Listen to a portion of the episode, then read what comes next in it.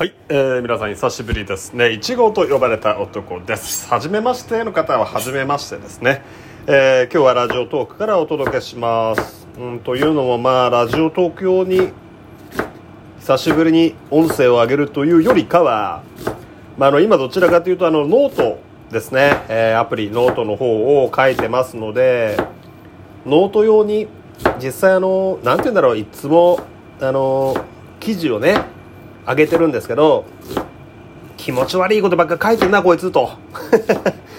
なんだよこれよみたいな。なんだよこの日記みたいなクソみたいなエッセイはみたいな思われてると思うので。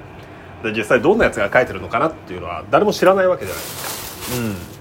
なので実際に、えー、自分の声をお届けしてまあお届けするというほどの声じゃないんですけど聞いていただいてああこんなやつが書いてたんだねなんていう想像がつくとまたねえー、皆さんも読んでる時に、また想像しやすいんじゃないかなと思います、え、どんな人物なのっていうところなんですけどまあでもこの年になってね、えー、自分の自己紹介を全く知らない人にするっていう機会もまあ少ないよね。うん。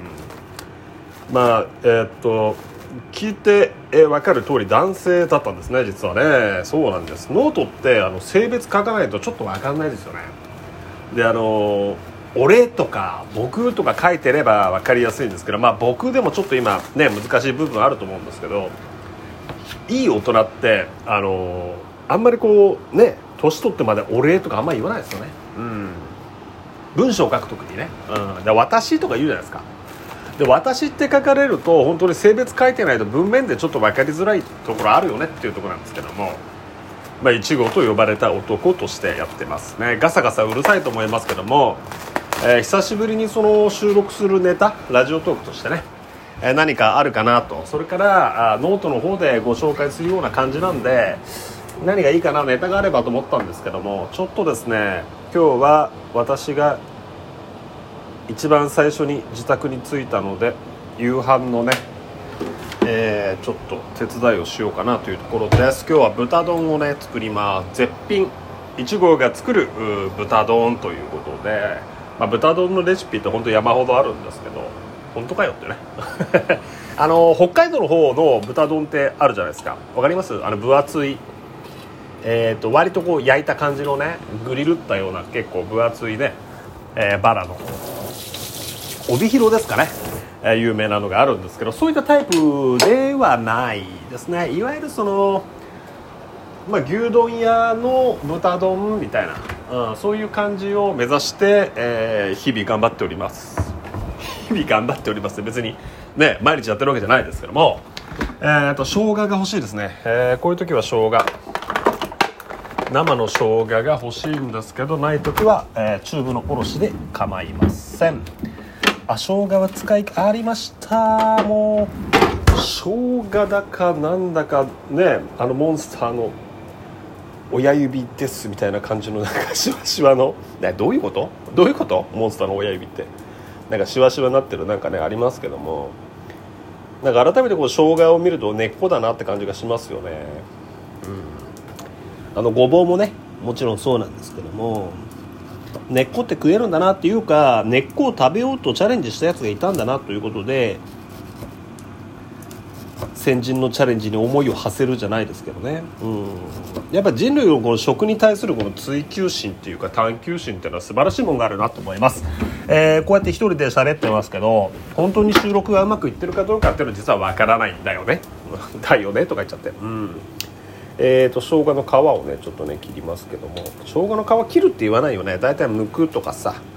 えー、まああるいは何？遭遇とか言うのかな？うん。なんだけどちょっとこうちょっとザラザラしてますからね。やっぱちょっと臭みがあるので豚肉の方もお酒を事前にちょっと振るなどしてね、えー、工夫してみてください。それでですねあのー、まあ嬉しいことにですねあのノートの、えーまあ、読んでくださるであろうあもしくは読んでないけど好きボタンだけ押してく れるえ方とかね、えフォロワーの方で、えーと、主婦の方とかが割と多いんです。嬉しいなと思って。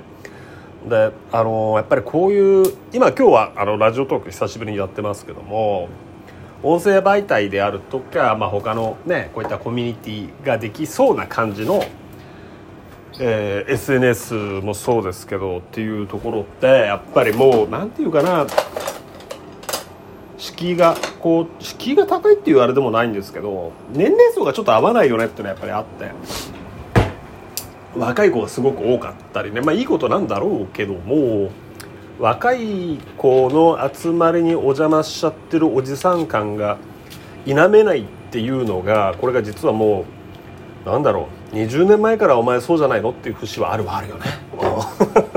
なんだかねいつになったら追いつくのかななんて思ってたらあの幸いですねノートは非常に良識のある大人が多いということではすっごい嬉しいですよね。はい。えーと、フライパンも同時に温めました温まってきましたので、えー、玉ねぎですね。こちらを先に炒めようと思います。いい音がしてまいりました。ね。あのずっと使ってたテフロン加工のフライパンがあるんですけどうちの嫁さんが買ったやつがね使ってるやつが。で私が使うやつは別個で鉄のフライパンがあるんですよ。うん。でも嫁さんやっぱりテフロンの方がいいからということで、まあ、使ってたんですけど IH でこうテフロンをずっと使ってるとですねまあやっぱりなんだろう。反り返ってきちゃうんですよね。下のこのテフロンのこの IH と反応する底の部分ね。フライパンの底の部分と、えー、上のフライパンとのこれ貼り合わせの部分がガッと反り返ってきちゃってこれ使えないねってことになっちゃったんですよ。で、えー、買い直そうと言ってですねちょっと行ったわけですよ。で近くに近くでもないから隣の隣の市まで行くと、えー、そういったまあ生産地があるんですね。食器とかあとはそうですね。あれなんていうんですかね。家庭。家庭カトカトラリー家庭となんですかね。分かんないんだけどいわゆるフォークとかスプーンとかお鍋とかそういうのをね生産している名産にしてるね。生産の名産。よくわからないけども。ところがあるんです。それで本場のところに行くともう LINE 上ではもう出せなくなったとかもうこの LINE は作ってないんでみたいな廃盤品であるとかっていう B 級までいかないんだよね。別に壊れてるわけじゃないんで。そういったのをですね非常にこう安くこう売っているところがあるんですね。もともとこう噂は知ってたんですけど実際行ってみたらまあ安いね。めちゃめちゃ安いんですよ。で物はやっぱりいいんですよね。ちゃんとした製品なんで。で量がすごいんですよ。ものすごい量並んでてワゴンセールなんてもんじゃないよねっていう、まあ、倉庫を使ってるんですけどちゃんと売り場のようにこう区画整理されていてただねあの何て言うかな物によってのその価格差が激しいんですよね。すっごい安いものとそうでもないものみたいなのがあるんでそこら辺の統一がないところがまたこう掘り出し物を見つけたみたいな。心をくすぐるわけですよ。主婦の。主婦じゃないけど私は。でもね。調理器具見てるとやっぱりね、あのー、時間がいくらあっても足りないよねっていうのがあるよね。うん。皆さんなら分かっていただけるんじゃないかなと思います。そこで、えー、すごくね安くお安くテフロン加工のフライパンを手に入れましたので今日はそちらを使用してますね。一応使用できる状態には、えーまあ、くず野菜炒めたりとかね、えー、いろいろしてですね使用できる状態にはちゃんとして、えー、今日は玉ねぎを炒めております。玉ねぎがですね緩くなってきたらですねまだ緩くないですね。はい、えー、豚肉ねあのこれそのまんまやる人もいるんですけども今日はちょっと今日はちょっとね軽く茹でてみようかななんて思います。あまりこうくどくなるやっぱりねあのくどいまあなんていうかなその豚肉のうまみがどうのこうのなんていう人もいるんですけどやっぱりちょっと次の日のこうさっぱりとねジューシー感を保ちつつさっぱり食べたいみたいなことあるじゃないですか。ある俺だけ、うん、そういうこと？あ俺って言っちゃったよねみたいな。私じゃなかったのかなんていう感じで、えー、毎日毎日日々を過ごしております、えー、エッセイというかね日々あったこと、えー、日々出会った人たちのことを書いたりとか、まあ、自分の考えとかねえー、どうでもいいようなことを一生懸命考えてみたりするっていうそういったのを書き綴ってるノートという場所。そこに、えー、今日は音声として特別に載せたかったなと思いまして収録をいたしました。ラジオトークは12分間と決まっております。延長等はございませんので今回はこれでおさらばということになります。おさらばって言っちゃう時点で結構年がバレちゃうんじゃないのって話なんですけども。はい、えー、調味料はですね、えー、お酒みりん、えー、醤油えー、それが全部同じ分量ですね。同じ、えー、比率で行いまして、えー、水も同じです。はい、えー、大さじ2なら大さじ2で2222にしてます、はい、それから砂糖がまあ、えー、大さじ1かな、まあ、ここら辺はお好みなんですけども酒醤油みりん。いつものねいわゆるこう日本料理でありがちな馴染みの味っていうかね。はい。あちょっとですね軽く茹でたお鍋を見ますとあこれだけやっぱり油とアクがね出るんですね。はい。あそろそろお時間がやってまいりますでしょうかあと2分少々ございますかね。はい。1分少々です。さあ玉ねぎ炒まってきましたのでここで、えー、あらかじめですねさっき言ったこの分量のタレをですね入れましてえー、順番にねなんかこうまずは「はいお酒」なんてやってると洗い物も多くなっちゃうしまとまりがないんで一つのボウルに調味料を全部まとめてね、えー、今合わせてあります。はい。